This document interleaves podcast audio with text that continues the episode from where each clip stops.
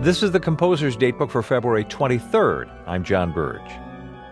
Bach's Well Tempered Clavier is a collection of 48 preludes and fugues for solo keyboard in two sets, each covering all 24 major and minor keys. This music has become a Bible for pianists, as well as a challenge for subsequent composers to try to imitate.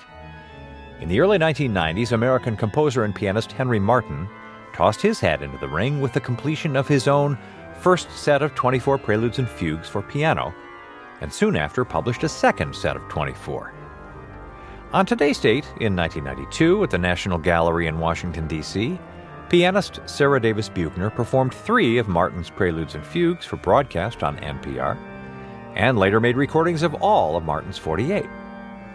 One enthusiastic reviewer of those recordings, Michael Barone, host of American Public Media's Pipedreams organ program, wrote of Martin's music We get shades of Debussy's Impressionism, the vibrant jazzy riffs of Art Tatum, the spacey harmonies of John Coltrane, and the sophisticated improvisations of Bill Evans. But Martin's own individual genius shines brightly. Barone's enthusiasm resulted in his commissioning Henry Martin to compose another set of 24 preludes and fugues, this time for organ. Bach would have approved.